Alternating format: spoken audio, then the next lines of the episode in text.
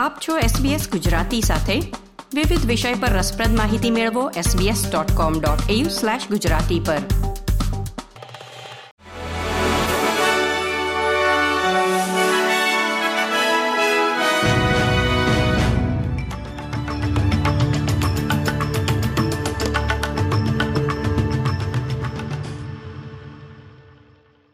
નમસ્કાર. ગુરુવાર તેરમી જુલાઈ બે હજાર ત્રેવીસના મુખ્ય સમાચાર આપ સાંભળી રહ્યા છો નીતલ દેસાઈ પાસેથી એસબીએસ ગુજરાતી પર. ઓસ્ટ્રેલિયા યુક્રેનને વધારાના ત્રીસ બુશમાસ્ટર વાહનો મોકલાવશે. આ સહાય પેકેજ ઓસ્ટ્રેલિયાએ અગાઉ નિર્ધારિત નેવું બુશમાસ્ટરમાં વધારો કરી કુલ સંખ્યાને એકસો ત્રીસ પર લઈ જશે. ઓસ્ટ્રેલિયામાં યુક્રેનના રાજદૂત વાસિલ માયરોશનાયચેન્કોએ એલ્બનીઝી સરકારનો આભાર માન્યો હતો. વેસ્ટપેક અને કોમનવેલ્થ બેંકના ચીફ એક્ઝિક્યુટિવ, આજે હાઉસ ઓફ રિપ્રેઝેન્ટેટિવ બેન્કિંગ સમિતિ સમક્ષ હાજર થયા હતા. તેમને વ્યાજદર વિશે અને કૌભાંડનો ભોગ બનેલા ગ્રાહકોને મદદ કરવાના તેમના અભિગમ અંગે પ્રશ્નો કરવામાં આવ્યા હતા.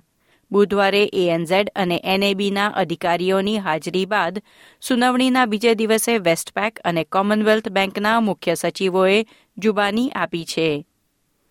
વિક્ટોરિયા પોલીસ અધિકારીઓનું કહેવું છે કે મેલબર્નમાં તાજેતરમાં નોંધાયેલા હુમલા, જેમાં આગ લગાડવામાં આવી હતી, એ બનાવો હરીફ ગેંગ વચ્ચેના ઝઘડા સાથે જોડાયેલા છે. હુમલાની તપાસ વિસ્તૃત કરવા પોલીસ દળના આર્સન એન્ડ એક્સપ્લોઝિવ સ્ક્વોડ ઉપરાંત વધુ બે ટાસ્ક ફોર્સનો સમાવેશ કરવામાં આવ્યો છે. છેલ્લા ત્રણ અઠવાડિયામાં અગિયાર હુમલા થયા છે, જે સમુદાયની સલામતી અંગે ચિંતા પેદા કરે છે. ક્વીન્સલેન્ડમાં એક અગિયાર વર્ષીય કિશોરીનું ફ્લૂને કારણે મૃત્યુ થયું છે. ગયા અઠવાડિયે ઇન્ફ્લુએન્ઝા બી થયા પછી તેને સનશાઇન કોસ્ટ યુનિવર્સિટી હોસ્પિટલમાં દાખલ કરવામાં આવી હતી, જ્યાં તેનું મૃત્યુ થયું.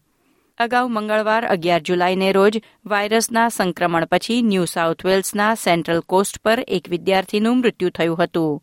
બંને બનાવોને પગલે આરોગ્ય અધિકારીઓએ ઓસ્ટ્રેલિયાવાસીઓને ફ્લૂ રસી લઈ લેવા આગ્રહ કર્યો છે.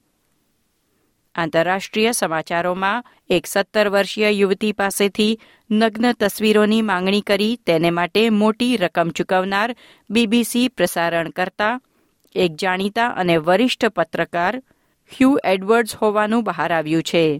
આ ઘટસ્ફોટ થયા પછી તેમના પત્ની વિકી ફિલેન્ડે નિવેદન બહાર પાડ્યું છે, જેમાં તેમણે કહ્યું કે તેમના પતિ ગંભીર માનસિક સ્વાસ્થ્ય સમસ્યાઓથી પીડાય છે અને તાજેતરના વર્ષોમાં ગંભીર ડિપ્રેશન માટે સારવાર પણ લીધી છે. ખેલ સમાચારોમાં સતત બે સ્ટેટ ઓફ ઓરિજિન મેચ હાર્યા બાદ ગઈકાલે રાત્રે ન્યૂ સાઉથ વેલ્સ બ્લુઝ ટીમે ત્રીજી મેચ ચોવીસ પોઈન્ટ કરી જીતી લીધી છે. ઘર આંગણે સિડની ઓલિમ્પિક સ્ટેડિયમમાં સિત્તેર હજારથી વધુ ચાહકોની હાજરીમાં બુધવારે ક્વીન્સલેન્ડ અને ન્યૂ સાઉથ વેલ્સ વચ્ચે ત્રીજી મેચ રમાઈ હતી. આ હતા ગુરુવાર તેર જુલાઈની બપોરના ચાર વાગ્યા સુધીના મુખ્ય સમાચાર.